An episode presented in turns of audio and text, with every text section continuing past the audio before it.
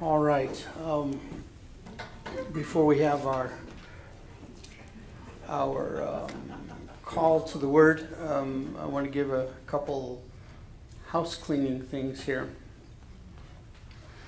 Um, this coming Saturday is our men's breakfast at Sam's house. Sam, where are you? There it is, Sam. Why don't you stand up, Sam? There you go. All right, there's Sam. That's Sam, everybody. And, and uh, cooking, so it's safe to come. There you go. All right, and you can get the information on our website if you want to know where it's at, or you can call the office or see Sam after the service and get his personalized phone number. Okay, he'll give you his personalized phone number. Um, we're starting up our children's ministry again. It's been a long season. Uh, kids being all at home. How many of you parents, grandparents are, you know, not that you don't love your kids, but you know, it's time for them to go somewhere else for a while. Yeah, is that true? No? It's, anyway, um, part of our children's ministry is a program called Skituations. And it is a children's church soap opera um, where adults and teens portray children in real life situations learning how to live the Christian life. It's like a weekly reality show, all right? Presenting biblical solutions to solve real life con- conflicts, all right? Anyway, um, we're going to have a promotional presentation next week with some uh, voluntold actors who will be coming up and sharing with you what it looks like. And of course, all of that is being done to recruit from our congregation people who will come alongside our children and instill the Word of God into their hearts in a very fun, relevant, interactive way. So I hope you'll be praying for that at least, and I, I pray that you might even seek the Lord to see if He's not calling you to be a part of that. Now, you guys know on Wednesday nights we have devoted now to intercessory prayer. Are you aware of that? Yeah. Um, and it has been incredible.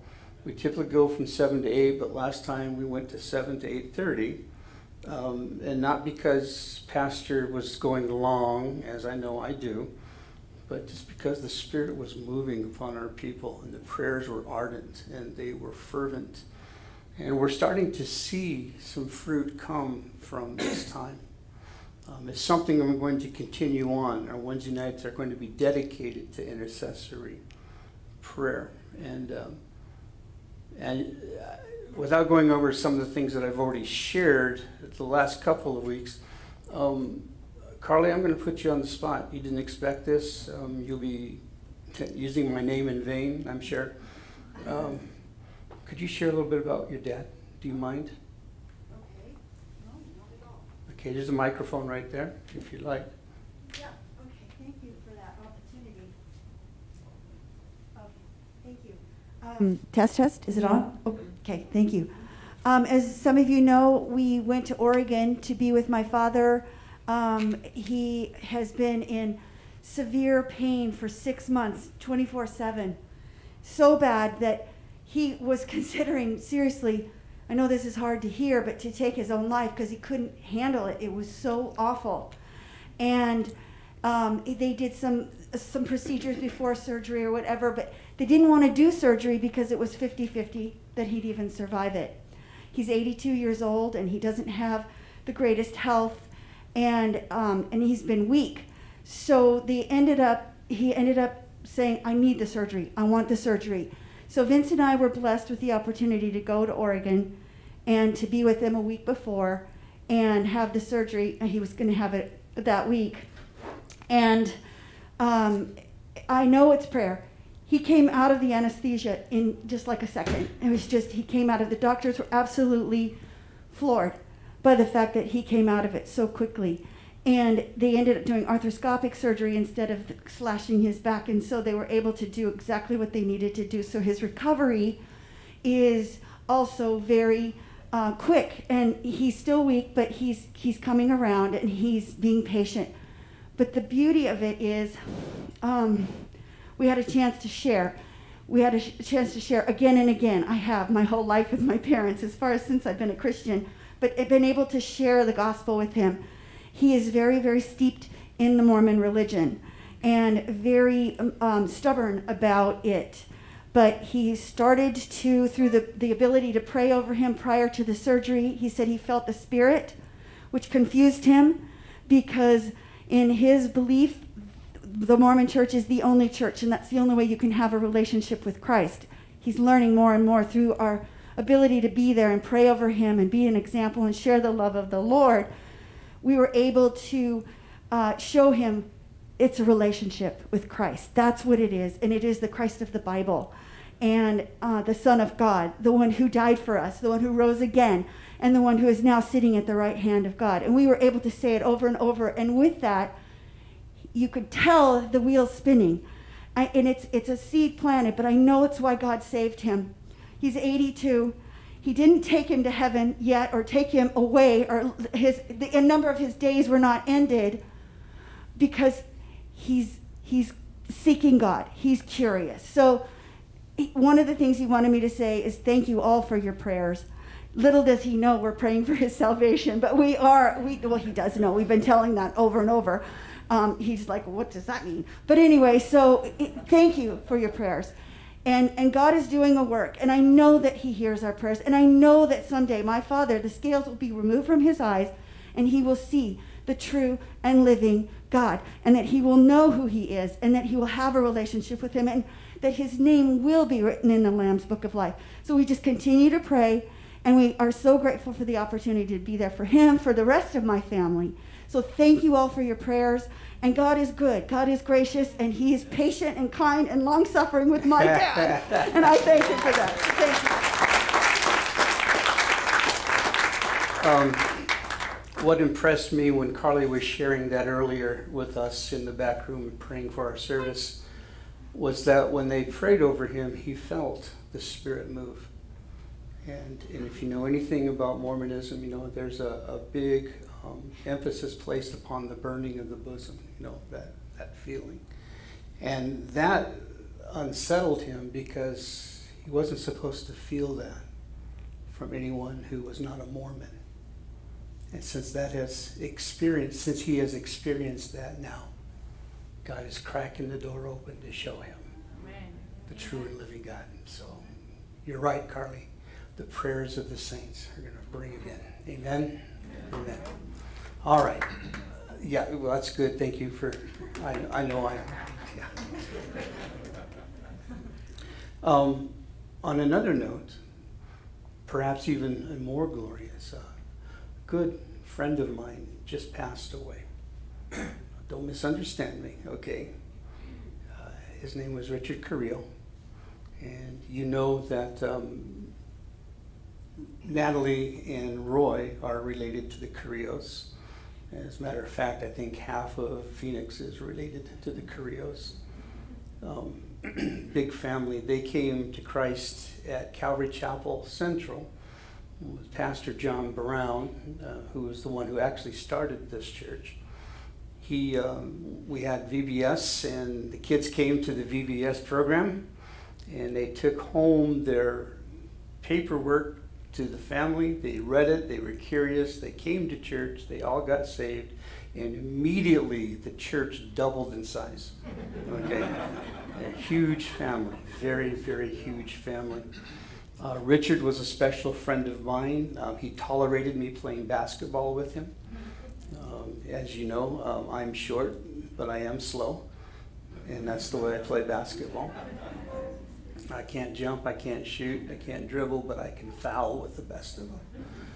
And Richard was always patient with that. He had one of the sweetest jump shots I'd ever seen. So gracious, so fluid. And he was he was just an awesome gentleman. He really loved the Lord and he really loved his kids. And anyone who will really love their kids is a man after my own heart.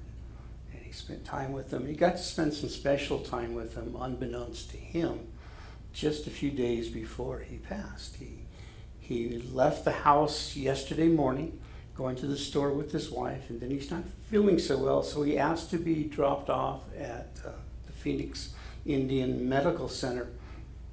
And he walked in there, and within an hour or so, he was gone. He had a heart attack. Shocked all of us, of course, and you pray for the family because they are still in shock. But as it says in the Word of God, we, we don't mourn as those who have no hope. And it was because of the hope of Jesus Christ, and everyone in the room could celebrate the fact that now Richard, who has been in a lot of pain the last few years, is no longer suffering. And he's actually playing basketball with some people who know what they're doing. Right? So we rejoice with the Carrillo family, and we also mourn their loss. All right. Uh, Kim, you want to come up and lead us in the call to the word? And could you please stand now in honor of God's word? And you can tell us where we're at, okay? Okay, I will. Okay, if you'd like to turn your Bibles to Exodus 34, I'll be reading verses 5 through 9. A microphone?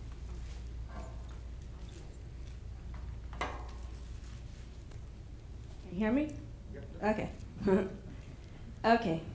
Now the Lord descended in the cloud and stood with him there and proclaimed the name of the Lord. And the Lord passed before him and proclaimed, The Lord, the Lord, merciful and gracious, long suffering and abounding in goodness and truth, keeping mercy for thousands, forgiving iniquity and transgression and sin, by no means clearing the guilty, visiting the iniquity of the fathers upon the children and the children's children to the third and fourth generations. So Moses made haste and bowed his head toward the earth and worshipped. Then he said, If now have found grace in your sight, O Lord, let me, Lord, I pray, go among us, even though we are stiff necked people, and pardon our iniquity and our sin, and take us as your inheritance. I'd like to pray. Heavenly Father in heaven, thank you for this wonderful and beautiful day that you've given us today, God. Thank you for this church, God, that we can come in here and worship and just praise your name, Father. I pray for each and every one of these people that are in here and that are online that you will bless them, God. Give them the ears to hear, God, and the eyes to see the Spirit, God. And Lord, please bless our Pastor D, God.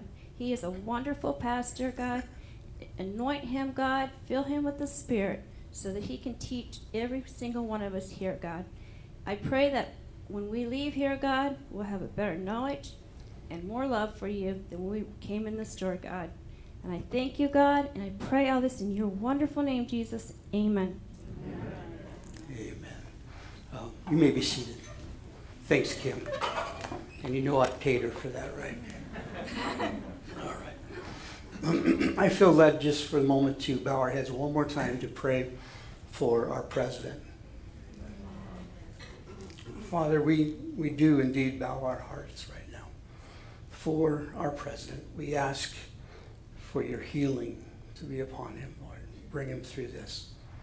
Uh, We pray that you would continue to surround him with godly counsel as he makes decisions that affect our nation and our, our future.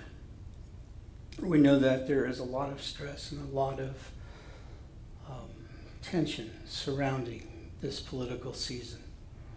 But you are sovereign, and no one, absolutely no one, will lead without your acknowledgement and approval, Lord. So we ask you, by your sovereign grace, to be with him, to comfort him, to give him wisdom and discernment. And we pray for his health, Lord. Thank you for your goodness, thankful for your faithfulness, and thank you that your son is returning. Pray this in Jesus' name. Amen. All right, we are in Exodus chapter 34.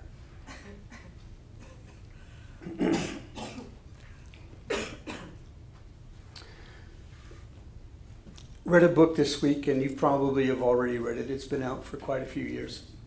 It's Matt Redman's book called Face Down. Have you heard of that? Anybody? Heard of Face Down? One or two? Okay. Well, good then. It's a new book for all y'all. So I highly recommend it. It has to do with worshiping God in a very reverential, very personal, very holy way. Worshiping God in His otherness. Have you ever heard God referred as being other, other than? Well, He's other than you. Can you imagine that? As you are other than a cockroach. You get it? God is other. When you say holy, we mean something that's set apart, something that is other than. Other than. In his book, Matt says, God is stirring up his church again with a holy urgency to delve deeper into the soul gripping wonders of who he is.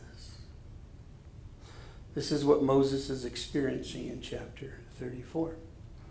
When it comes to expressing our worship, what we do on the outside is a key reflection of what's taking place on the inside. For Moses, that is face down worship of God. We talk about baptism. We had one here a couple of weeks ago, right? And it was an outward expression of a work that God has done inwardly in a person, a transformation, a change. Face down worship is an expression of, of reverence, of high honor, of subservience to a much higher supreme being, our God. Matt says, out of the overflow of our heart, we speak and sing, we dance and we bow. God reveals and we respond. God shines and we reflect. In the very same way, face down worship is the overflow of a heart humbled and amazed by the glory of God. When's the last time you've had that kind of worship experience? Now remember in chapter 33, verse 18, Moses asked God to see his see his glory. Yeah, to see your face. Show me your glory, is what it says. Show me your glory. And God showed him his glory by declaring his name. You know, he says, You can't see me in all of my holiness and live. You know, you'll be microwaved on the spot, Moses. But I will declare my name before you.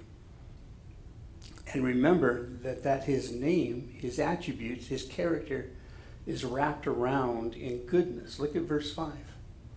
The Lord descended in the cloud and stood with him there and proclaimed the name of the Lord. And the Lord passed before him and proclaimed, The Lord, the Lord God, merciful and gracious, long suffering and abounding in goodness and truth, keeping mercy for thousands, forgiving iniquity and transgression and sin.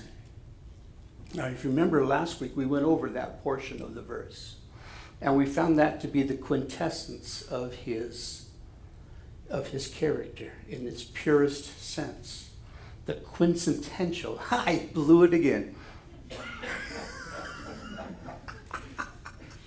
That's my wife's fault. I just want you to know. Never mind. It's the nature of God. It's his merciful, gracious, long suffering, abounding in goodness and truth, keeping mercy for thousands, forgiving iniquity, transgression, and sin, which is all displayed in the universal right answer for every Sunday school question Jesus Christ. That's right. John 1:18 says, "No one's seen God at any time. The only begotten Son, who is in the bosom of the Father, he has declared him." Or as the New Living Translation says, he has revealed God to us. And remember the conversation that he had with Philip, right? Lord, show us the Father and it will be sufficient for us. And Jesus said, Have I been with you so long and yet you have not known me, Philip? He who has seen me has seen the Father. So how can you say, Show us the Father? A lot of people think that there's an Old Testament God and a New Testament God. God in the Old Testament is an old, grouchy, angry father. God in the New Testament is Jesus, is sweet and kind, and somehow escapes that temperament, right? And it, he's there to calm God down. Not so. God says, I do not change. Right? The same. Yesterday, today, and forever. And Jesus Christ is God. Now you remember, you know, you don't think of Jesus getting angry, but there were times he did get angry, didn't he? Remember what he did in the temple, turning over tables. Right. And when you see him in the book of Revelation, as we're going to look at a little bit today, you see one who is judging the nations and judging people. Anyone whose name is not written in the book of life. So, if you want to see the angry side of Jesus, I, I, suggest you read through the book of Revelation and see his wrath unleashed. But also, I want you to see, most importantly, because for you, you have not been called to wrath, as it tells us in Thessalonians. You've not been appointed to God's wrath. What have you been appointed to? Well, shall we say it again? What was it? mercy, grace, long suffering, abounding in goodness and truth, keeping mercy for thousands, forgiving iniquity, transgression, and sin. That's what you're appointed to, guys. Can you tattoo that to your heart? And remember that when you bow your head to pray? All right. Well, that's the portion we covered last week. Of course, there was a somewhat troubling portion of the verse we didn't cover. I don't know if you noticed it, that noticed that or not, but that's in the second part of verse 7 where he says by no means clearing the guilty, visiting the iniquity of the fathers upon the children and the children's children to the third and fourth generation. How many of you ever been troubled by that part of the verse? Anybody? Yeah, a little bit. Okay. A lot of people think that this is all about generational curses. Have you heard that term? Yeah. Um, where the sins of the father are appointed to the children, and it's like there's no way of repenting until you get past the fourth generation. Um, one person said, the, This worries me because my family has some skeletons in the closet. I, I don't know what a skeleton in the closet is, but I'm sure none of you have those either, right? We're talking about people in other churches. And sometimes I think past sins are playing out again.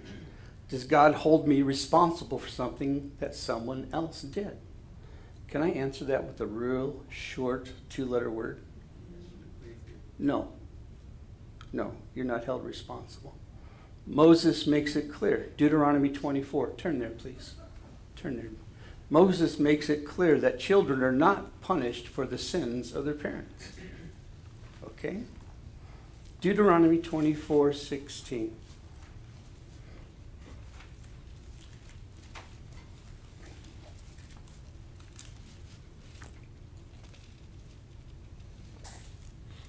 Fathers shall not be put to death for their children, nor shall children be put to death for their fathers.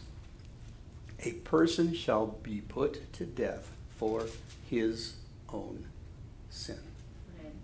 Now, we don't have time today but if you want more assurance about what I'm teaching you, Ezekiel chapter 18, verses 19 through 32 are a great exposition on this point.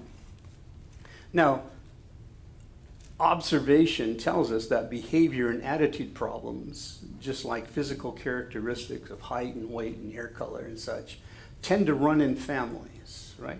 How many of you have ever walked by a mirror and realized that you are your mother. You are your father. Mm-hmm. And you're usually in those ways. And when you said, you know, I'll never be like that. exactly. And um, this, uh, this, this character, these characteristics that tend to run in families is particularly true of addictive behaviors, such as alcoholism and substance abuse. And similarly, physical and sexual abuse might become ingrained in the psychological legacy of certain families. So, but in that way, if you want to say there's a generational curse, fine, but that's, that's not destiny? It might be your dysfunction, but it's not your destiny. Because there's a promise in 2 Corinthians, 2 Corinthians 5.17. You need to turn there too. Because if you're in Christ, you're different. You're free from these sort of things. 2 Corinthians 5:17.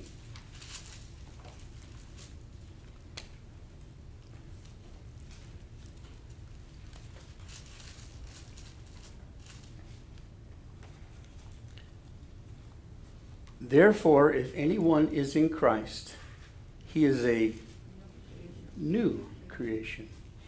Old things have passed away, and behold, all things have become new. Eugene Peterson, in his paraphrase of the message, says, We see that anyone united with the Messiah gets a fresh start, is created new. The old life is gone, and a new life burgeons. Okay?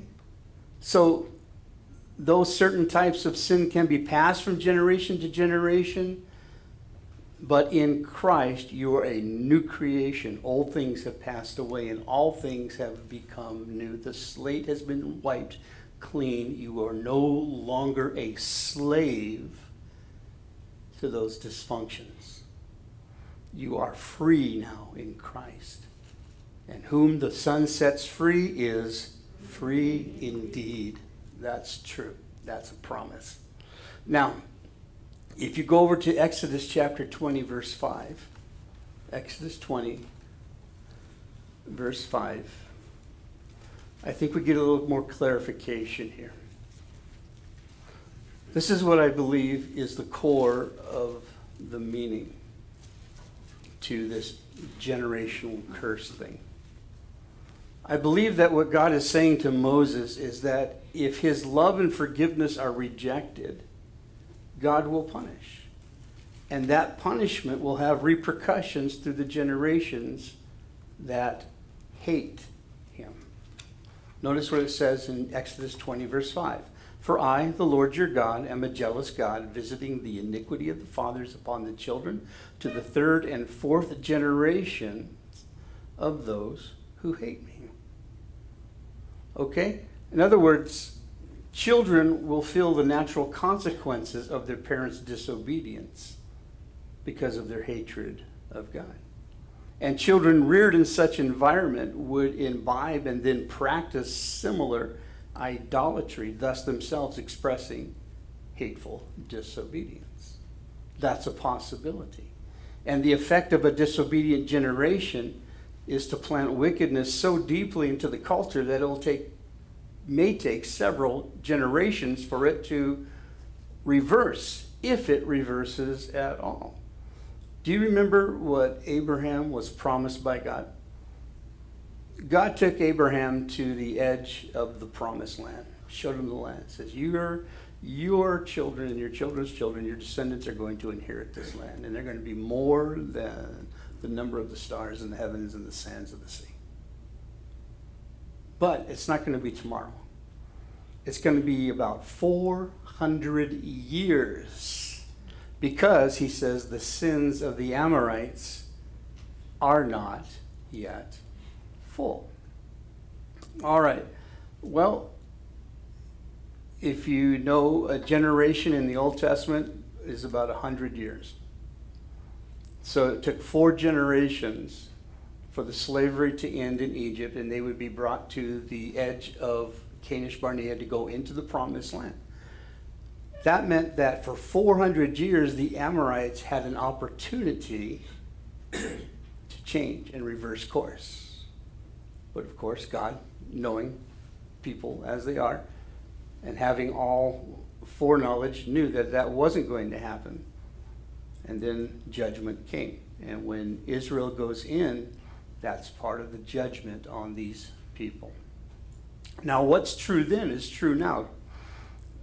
listen to this, this description of Jesus Christ in Revelation chapter 1. If you want to turn there, that's fine. We're going to be back there in a moment.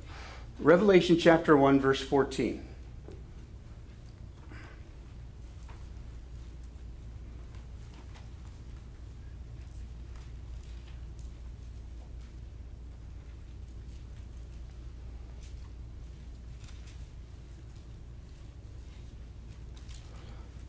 Right now, we are in the age of grace. Grace is unmerited favor. And anyone who wants to come to Christ can. And it is by his goodness during this age of grace that he is drawing people to repentance. By his goodness, by his mercy, by his long suffering. But oftentimes that's misunderstood, isn't it? As, as perhaps tolerance or even approval of rejecting him or sin. But that time is going to come to an end, and then Jesus is going to add something to his character. Look at Revelation 1:14. It describes him as his eyes were like a flame of fire, his feet are like fine brass as if refined in a furnace, and his voice as the sound of many waters. He had in his right hand seven stars. Out of his mouth went a sharp two edged sword, and his countenance was like the sun shining in its strength. This is not the face of Jesus, meek and mild. Watch him bless the little child, okay? This is the face of Jesus. This is Jesus' Judge Judy face. Okay? This is when he's about ready to bring the hammer. Philip Ryken in his commentary says, Never think the purity and compassion of Jesus Christ means naivete. He is not soft or weak in any way. He is immeasurably strong. His eyes like a flame of fire, and out of his mouth a two edged sword is a picture of judgment. For who? for those who hate him. Now, you got to understand that even when that judgment is pouring out, still the gospel is going to be preached. And for everyone who will believe in the gospel when it's preached, even during those difficult, terrible, horrible times, will have the opportunity to be saved. And you know, if that's not going to get him saved, if God's goodness is not going to get him saved, if his wrath is not going to turn him, then there is no hope there is no hope. But because of the work of Jesus, the righteousness of God is satisfied, and the grace and mercy of God are justly given. And that's why Romans 8 1 is in the Bible for you and me. There's now, therefore, no condemnation. How much is no condemnation? None. None. So, whatever you are going through, if you feel like you're being condemned, make sure it's not conviction. If it's not conviction and it is condemnation, it's not coming from the Lord. Okay? It's not coming from Him. There's something else going on there. John 1:17 said the law was given through Moses, but grace and truth came through Jesus Christ. So again, your family's dysfunction is not your destiny. At least it doesn't have to be, because whom the Son sets free is free indeed. All right. Is there an amen out there for that? Amen. I mean, and we identify? I mean, I do. I do. Okay. So let's go to what our focus was supposed to be today, all right? Um, fall down worship. Face down worship. Have any of you ever fallen on your face? I mean, literally fallen on your face, done a face plant? Yeah. I was healing from a, a, broken ankle, and I was on crutches in our kitchen in South Phoenix, and I just made myself a nice big bowl of chocolate chip ice cream. Mm-hmm. I had it on my crutches, leaning over. I picked up the bowl and I went to go back, but the crutches snagged on the carpet. All right? And I could feel it coming and you know, and just slow motion all the way down. I had the bowl right there. And I must tell you, I lost my sanctification on the way down. I said a few things that I wouldn't repeat to you now. And I made a great face plant right into that bowl. All right. Well, that's not why Moses is doing a face plant. He's been overwhelmed with God's glory. When we face up to the glory of God, we soon find ourselves face down in worship. I'll repeat that. When you face up to the glory of God, I mean, you spend time in His presence and you meditate upon His glory, you will find yourself face down in worship. In ancient China, they would call that kind of an action kowtowing. You ever heard that word before? Kowtow? Did you know it was Chinese? How many of you did not know that? I didn't know that either.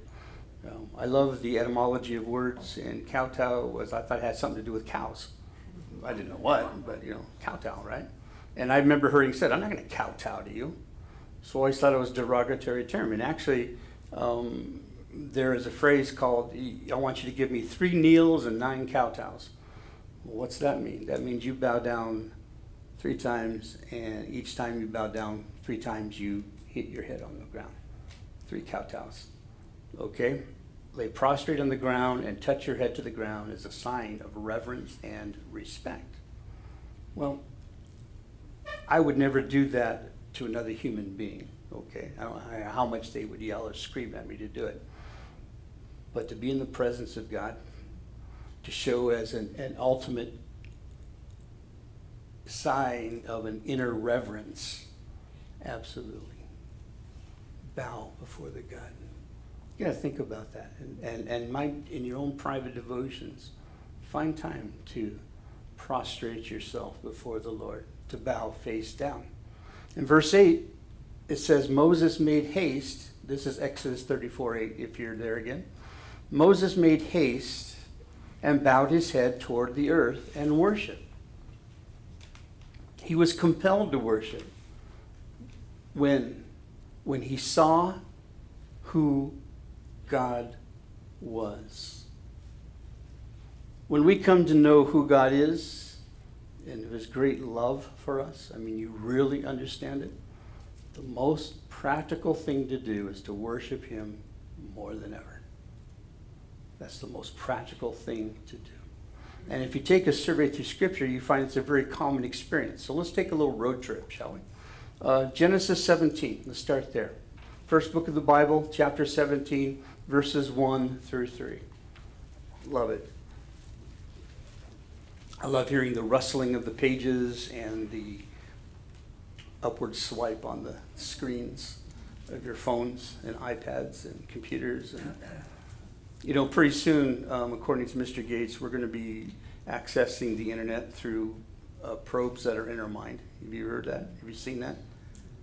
Interesting, huh? Talk about distracted driving. All right, anyway.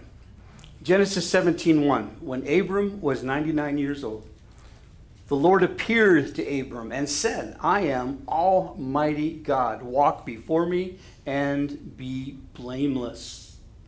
And I will make my covenant between me and you and will multiply you exceedingly.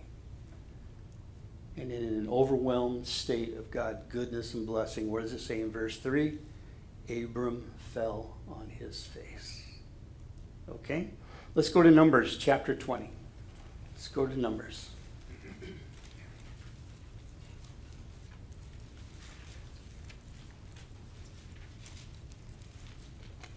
The situation here is that the children of Israel are complaining again. And Moses and Aaron are being overwhelmed with their complaints. None of you have ever been overwhelmed with your children's complaints, I'm sure.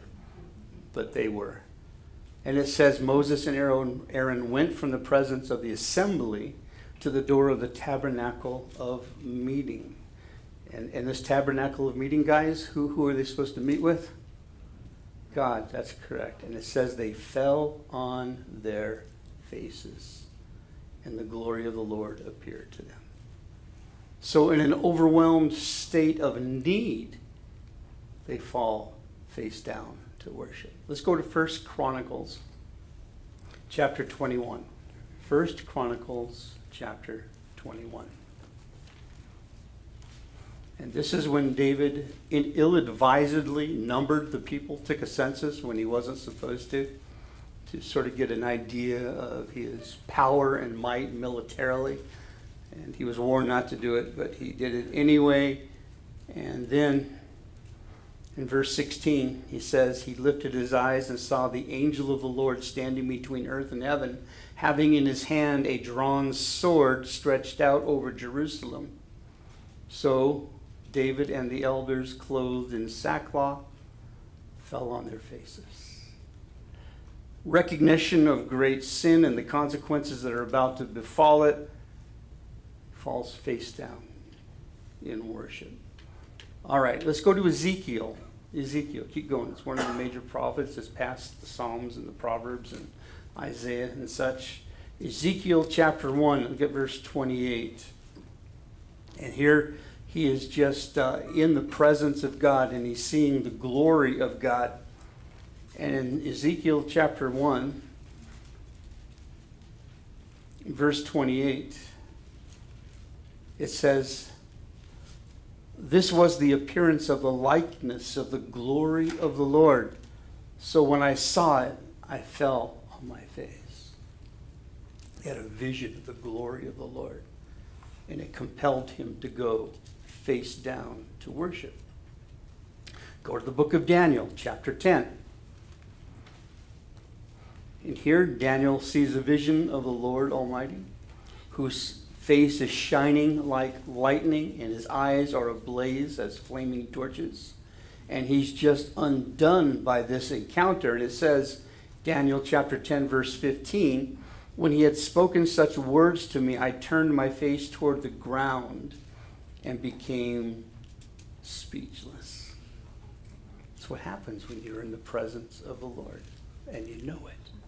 Now go to the New Testament, chapter, uh, Matthew chapter 17, and you've got Peter, James, and John and Jesus on the Mount of Transfiguration. That's one of the places we did not get to go to in our trip to Israel. I kind of wish we had but you can only visit so many places in 12 hours a day. and we did, didn't we? Matthew chapter 17, Peter, James, and John are up there, and Peter, of course, is saying, Hey, dude, this is so cool. Listen, you know what we got to do? We got to build a condominium here. Matter of fact, we need to do a whole fleet of condominiums. It'd be good for us just to stay up here and live and live and live. And then a voice says, Peter, enough. While he was still speaking, verse 5, Behold, a bright cloud overshadowed them, and suddenly, see, that's how I know that it was like he broke right into his conversation. Peter, this is my beloved Son, in whom I am well pleased. Hear him. Diplomatic way of saying, hush. And when the disciples heard it, what did they do? They fell on their faces and were greatly afraid. An encounter with the true and living God. And let's end our little road trip in Revelation chapter 1, verse 17. Here, the Apostle John encounters the risen and exalted Jesus, whose eyes are blazing like fire and whose face is shining like the sun in his brilliance. And in verse 17 it says, And when I saw him, I fell at his feet as dead.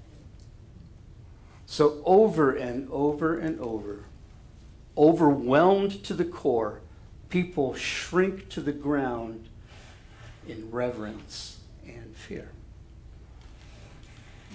I've heard this called the wow and woe of worship. Like, wow, it's exhilarating it's a moment in experience, and then all of a sudden there's the realization of whose presence you are in. And then comes the fearful trembling, the woe. When we truly face up to the glory of God, I said this earlier, we'll find ourselves face down in worship. And one day, we all will find ourselves face down in the worship of Jesus. Now, when I was thinking about this, this uh, of sharing this this morning, and I went over the word kowtow, you know, And I thought of Donald Trump, President Trump. Could you imagine him kowtowing to anybody? No, exactly, exactly. It just, mm. but he will. He will. He will. And he'll have nothing to Twitter about. How much better if we find ourselves face down before the time? Instead of waiting for the experience to happen to us, that we fall, well, I don't say literally fall, I don't want anybody to get hurt, but we literally go face down in worship of God. There's one experience like that that I want to share with you before we have communion. It's in Second Chronicles chapter 20, back in the Old Testament, guys. Second Chronicles chapter 20.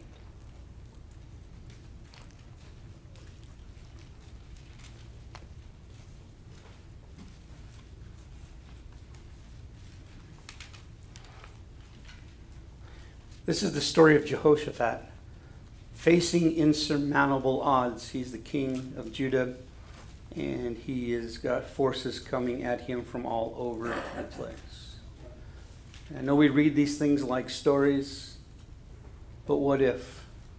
We've been protected by the Atlantic and the Pacific for a long time. An enemy that's going to approach us is going to have to come across a great distance, right? But what if they did? What if they did? And we found on, a, on one side of our shores a Chinese army that's insurmountable.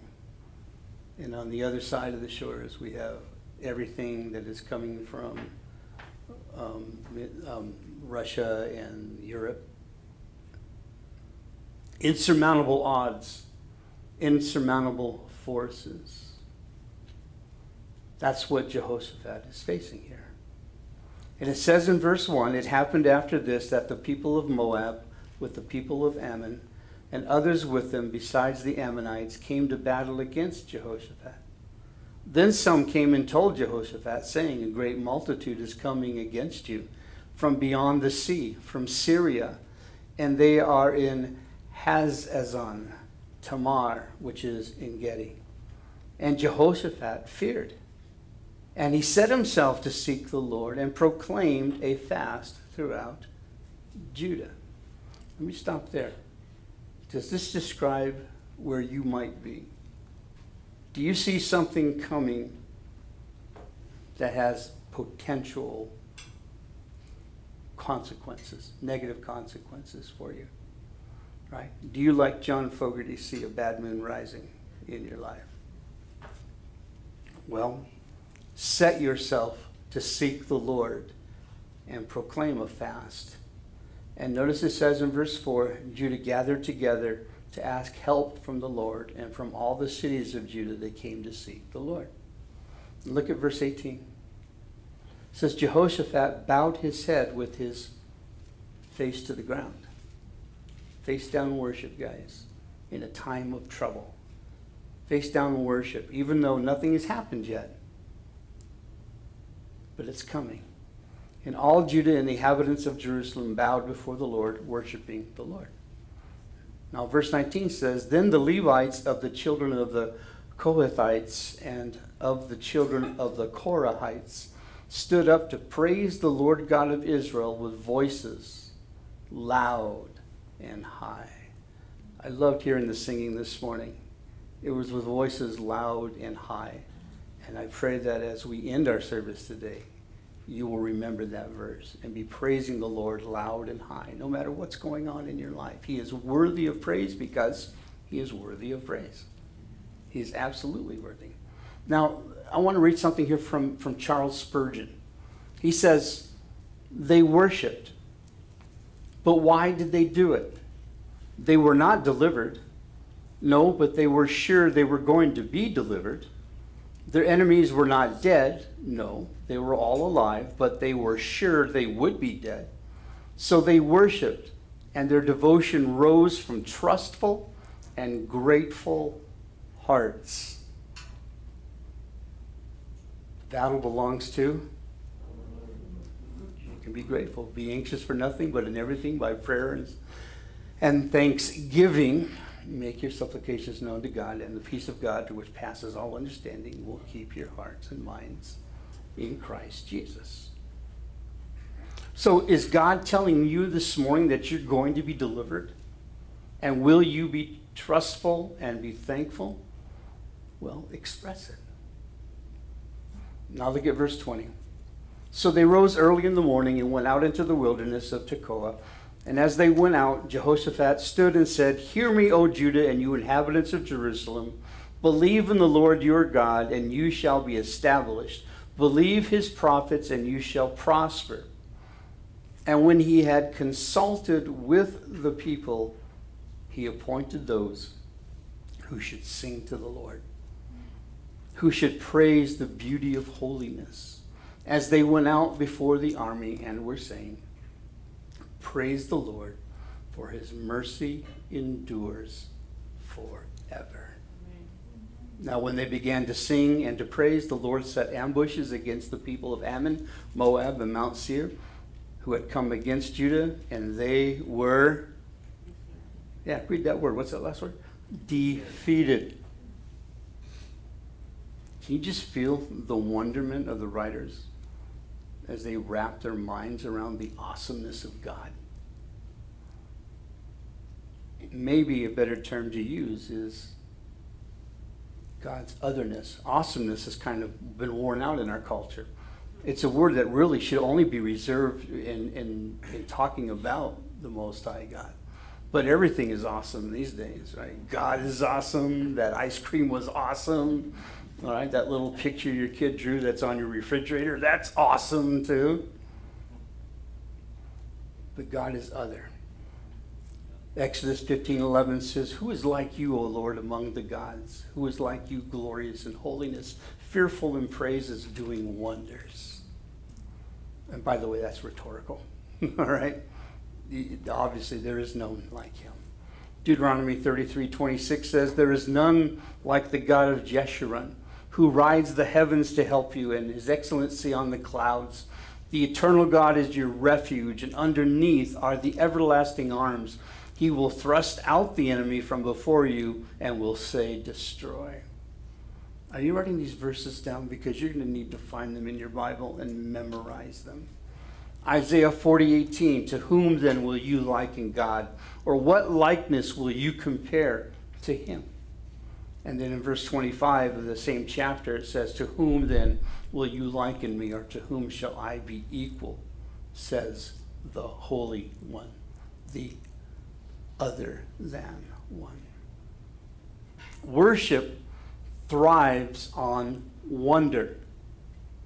For worship to be worship, it must contain something of the otherness of God. That's why when we start our prayers, as we went through the tabernacle, remember, and we went through praying through the tabernacle, we always start with the attributes of God, of His otherness, of His wonderness, of His attributes, which when you meditate on them will start popping circuits in your brain. That's the beginning of worship. Let me read to you a couple of things from, from Matt Redman, and then we'll have our communion. God is so pure,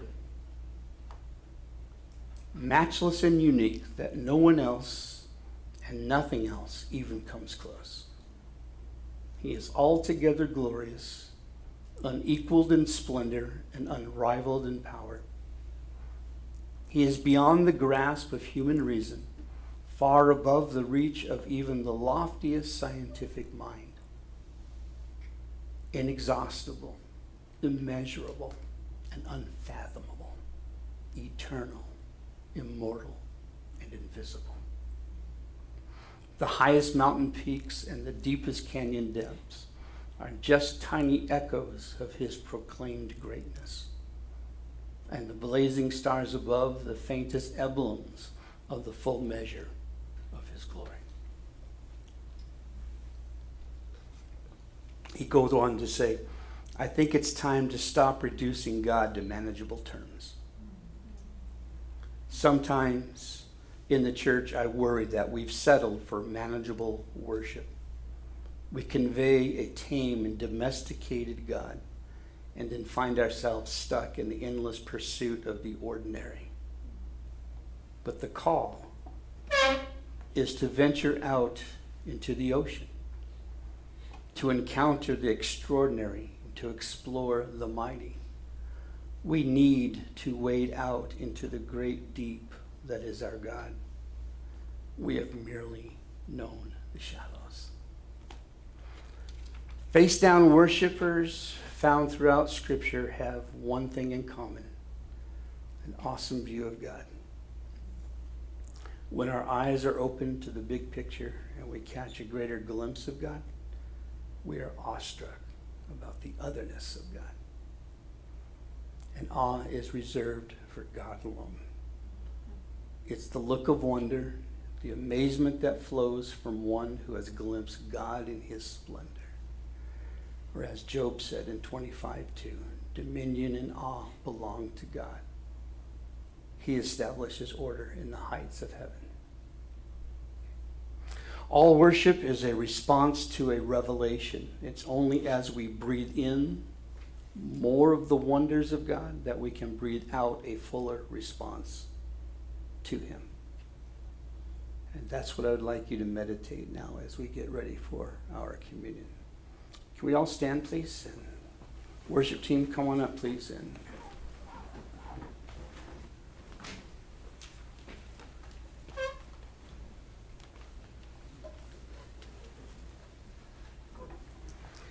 I believe that God is stirring up His church again with a holy urgency to delve deeper into the soul gripping wonders of who He is. And that's going to sustain you. That's going to sustain you through every trial that you will have. It will be Him holding you up when you cannot even take another step forward. And we have the examples of the apostles' lives who, after walking with Jesus for three years, were so convinced of who he is that nothing mattered to them. Nothing but to worship this King of Kings, this Lord of Lords. You look at the deaths of some of the apostles, and it gives you a powerful demonstration of this belief. James, the son of Zebedee, was beheaded for his faith. Andrew was crucified, as were Philip and Bartholomew and Jude and Simon. Matthias was stoned to death in Jerusalem, and Simon Peter was crucified upside down. James the less was beaten to death with clubs at the age of 94 and many of the other disciples and early, follower, early followers of Jesus were also tortured and martyred for their faith. Their courageous choice to persevere was a response to the revelation of the worth of God. They had encountered Jesus, the nearness of his friendship, and the power of his resurrection. He had seen the glory of his ascension and lived and moved in the sustaining power of the Holy Spirit. And that was enough. They had seen enough to endure all this. How about us, guys? How about us? What I'm going to ask you to do after I pray is to come down these center aisles to the tables and, and choose your communion. And I'd like, do we have any elders here? David, would you come forward, please? And Teresa, would you come on out? And each take a table, please. And if you are in need of, of prayer of any kind, please talk to David or Teresa, and they will pray for you. Otherwise, just take your communion, your um, socially distanced communion cup, and return to your seat, and we'll open these all up together at the same time, okay? So, Father, I, I come before you, and um, we have spoken of your wonder, Lord. Now I pray that you manifest your glory to us. In the recesses of our hearts, manifest your glory. Lord God, um, we have your written word, which is a miracle in and of itself, to show us. And just as Jehoshaphat had your word, that we don't need to see, Lord God, visible wonders. We have your word, and that is enough for us to prostrate ourselves, to kowtow, to face down, worship you. Because you are faithful to your word, you always have been. And it's in it we have our hope and we have the promises that helps us navigate our lives. So, Lord, as these good people come forward to receive their communion, and as they meditate now upon the things that they have heard, may you minister to them the wonders of your glory. In Jesus' name, amen. Would you come on down and receive communion, please? Worthy is the Lamb who was slain. Holy, holy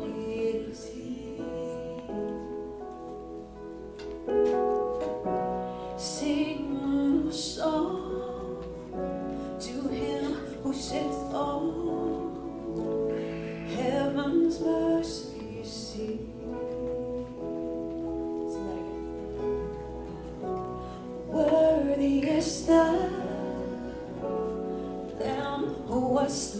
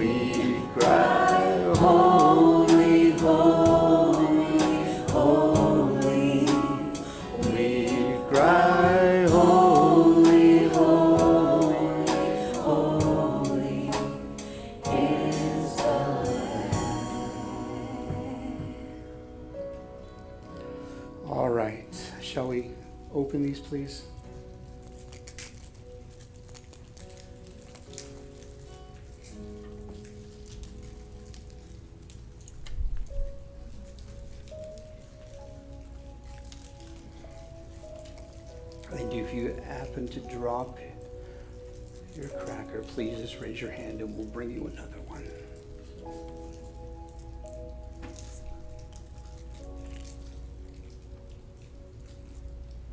You hold in your hands the emblems of the body and the blood of Christ.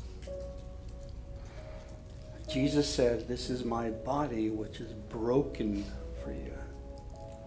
And what we know is, as it tells us in Hebrews, that the veil that was torn was his flesh.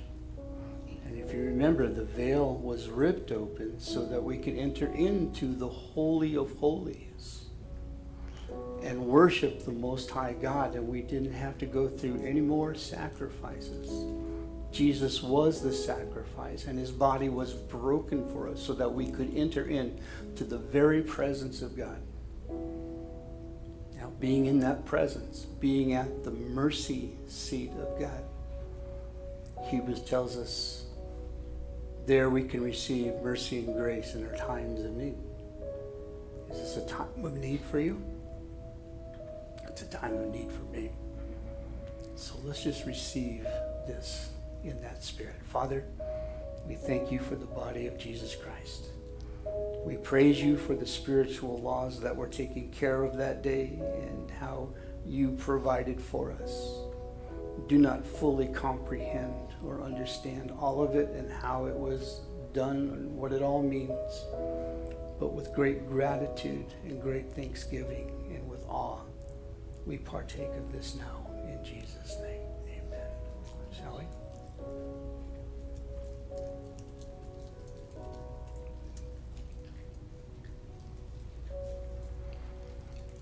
And Jesus said that this was the cup of the new covenant. The old covenant, well, the deal was bulls and doves and goats had to be sacrificed daily, continuously, to cover us, to cover our sins. But Jesus' sacrifice was once and for all. And it is his blood that washes us and cleanses us from our sin. So, two things there. Number one, we have a right standing with God. We are now made righteous before Him, permanently righteous. Secondly, No longer should guilt and shame rule over you. No longer guilt and shame because you have been cleansed by the blood of the Lamb. So, Father, we bow our hearts and give you thanks for this precious emblem of the blood of Christ.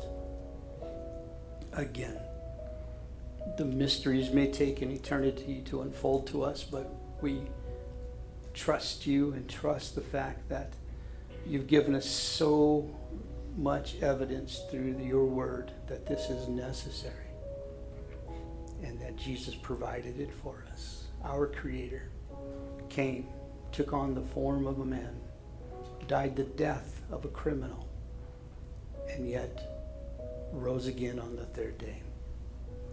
So thank you for the cleansing of our sins with the blood of your Son. We take this now in the name of Jesus.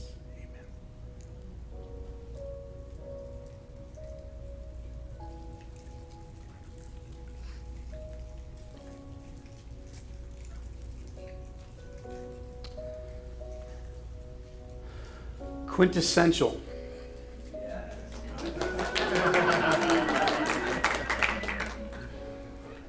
I told you I could do that. Well, may the Lord bless you with his quintessence, with his grace and his mercy, and with his strength and with his power. May he enable you to love one another as you should love, and to be bold in your witness and sharing as you should be bold. And may he continue to revive your hearts. May he keep you, make his face to shine on you, and be gracious to you, and lift up his countenance upon you and give you peace. Amen? All right, let's sing this one song loud, proud, and, and um, my uh, elders and stuff, would you please go by and pick up all of the cups from people? Just pass them to the edge of the rope. And then, because I want your hands free to clap, okay? Okay, we're do the